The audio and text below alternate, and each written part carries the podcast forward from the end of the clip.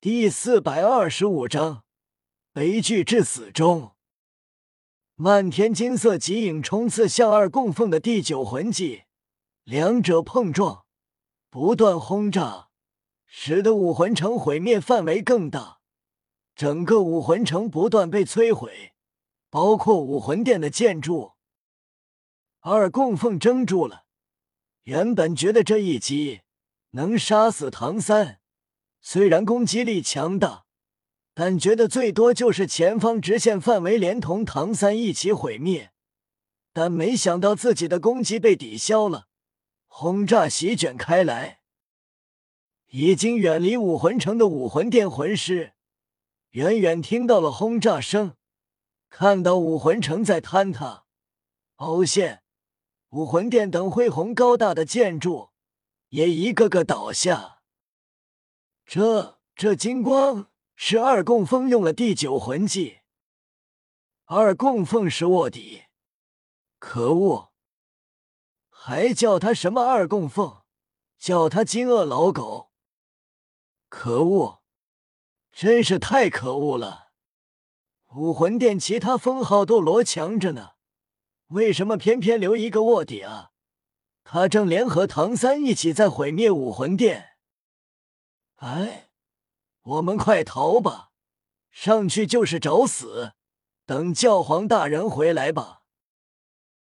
此时二供奉觉得自己是跳到河里都洗不清嫌疑了，被深深的认为是卧底，他很憋屈，很悲剧，甚至封号斗罗的他被这样冤枉，强大的心理都受到打击，想哭但又欲哭无泪，他们无比愤恨，一切都是因为夜雨和唐三。只要他杀了唐三，带着唐三的头给武魂殿的人看，就能洗清嫌疑了。武魂城已经被毁得差不多了，成为一片废墟，他也就不用束手束脚了。唐三，我一定要杀了你！唐三声音愈发强势，黄金十三级，第三式一去不返。手中金色海神三叉戟旋转一周，直接从手中飞出，激射而出，化作一道金光划破虚空，所过之处的空间都为之撕裂。如果说千载空优是群攻，这一招就是单体攻击，威力更强。二供奉再次释放第九魂技，但直接被切割开来，让他脸色大变，身上第五魂环闪耀，庞大的金鳄躯体鳞片增多，防御更强，同时直接撞了过去。轰！一声震耳轰鸣，二供奉头晕目眩，身体疼痛，伤势更重，但也抵消了这一击。现在唐三只掌握了这三式，威力有多强也是完了，接连破掉九十六级封号斗罗的最强第九魂技，还让其受伤，确实很强大。使用完这三招，海神三叉戟菱形宝石能量也消耗完了，需要恢复，无法再使用。唐三便准备动用魂技。当初他可是接连打败海神岛七斗罗，自信能击败消耗很大、受伤不轻的金鳄斗罗。与此同时，星斗大森林核心处，比比东虽然还在与夜雨战斗，但是边打边退，然而夜雨可不会让他走。一夜雨现在的实力可以杀了比比东，只不过需要时间。比比东想逃怎么能逃得了，所以即便拥有不死之身，只要夜雨消耗到比比东魂力无法支撑不死之身，那么给予致命一击，比比东就不会再次复原了。现在有机会杀了比比东，夜雨自然不会错过。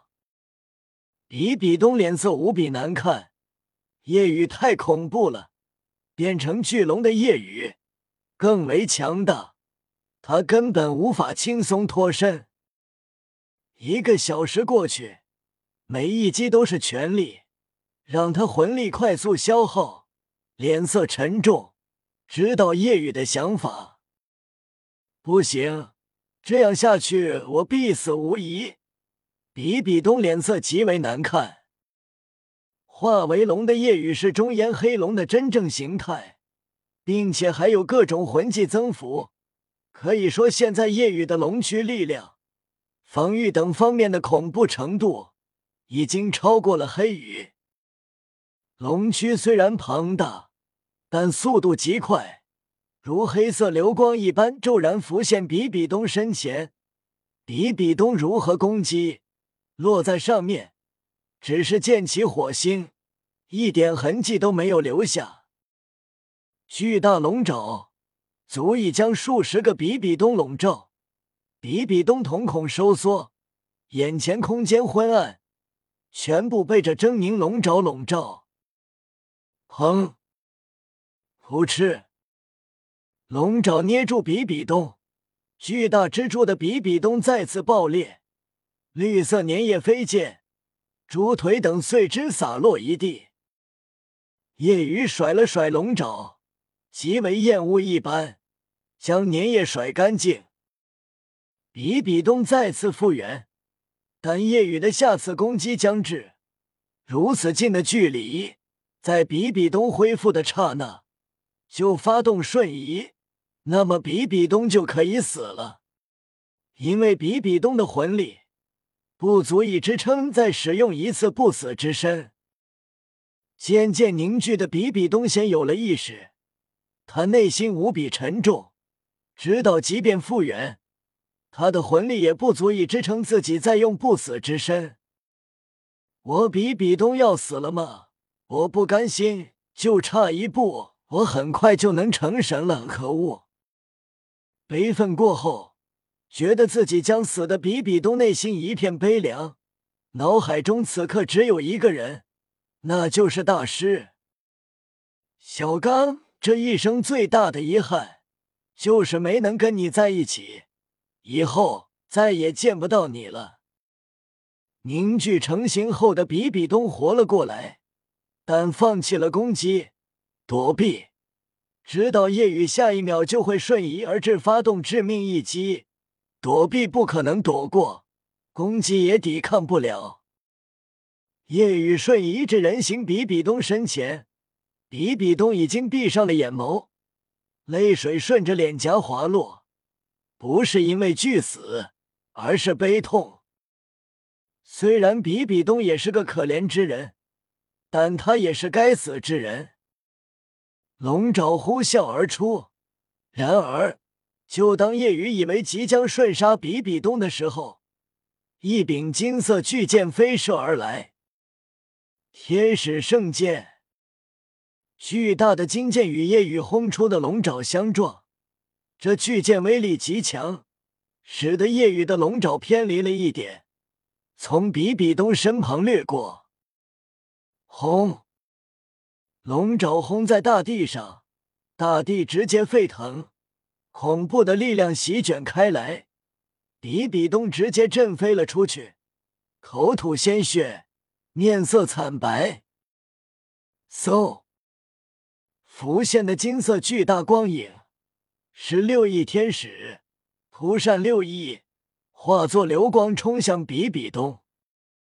夜雨也追向比比东，但这时赶来之人苍老之声响起，天使领域。